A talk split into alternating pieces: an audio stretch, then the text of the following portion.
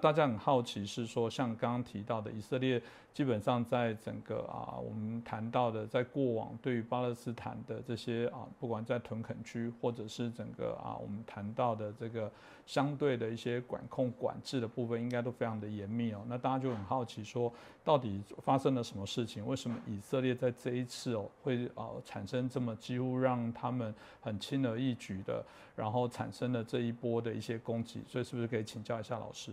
呃，刚才主持人提到说，这个有点以色列被遭到袭击，有点像这个以色列的九幺幺，但是我觉得它可可能更像是以色列的珍珠港事变。就是珍珠港是这个，其实美国当时总统罗斯福，美国海军都已经事先得到一些情报，只是他们不相信日本真会真的会攻攻击珍珠港。那我记得。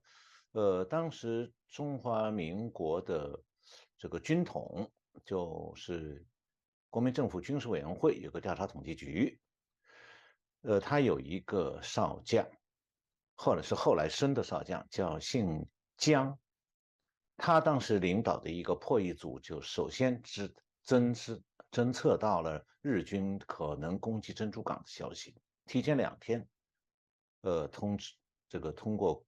国民政府这个蒋介石安排和美通知了美方，结果美方不相信。那么结果呢？是实际上美方挨打了。所以，我为什么觉得说这个它像这个珍珠港是袭击呢？就是这次军事上啊，本来是很强大的以色列，它是被一个游击队袭击了。那这样的话，大家就会。国际社会可能会有点怀疑哈，这个号称非常强大的以色列，它怎么实实力到底是怎么样啊？那怎么搞一个恐怖主义团体就可以？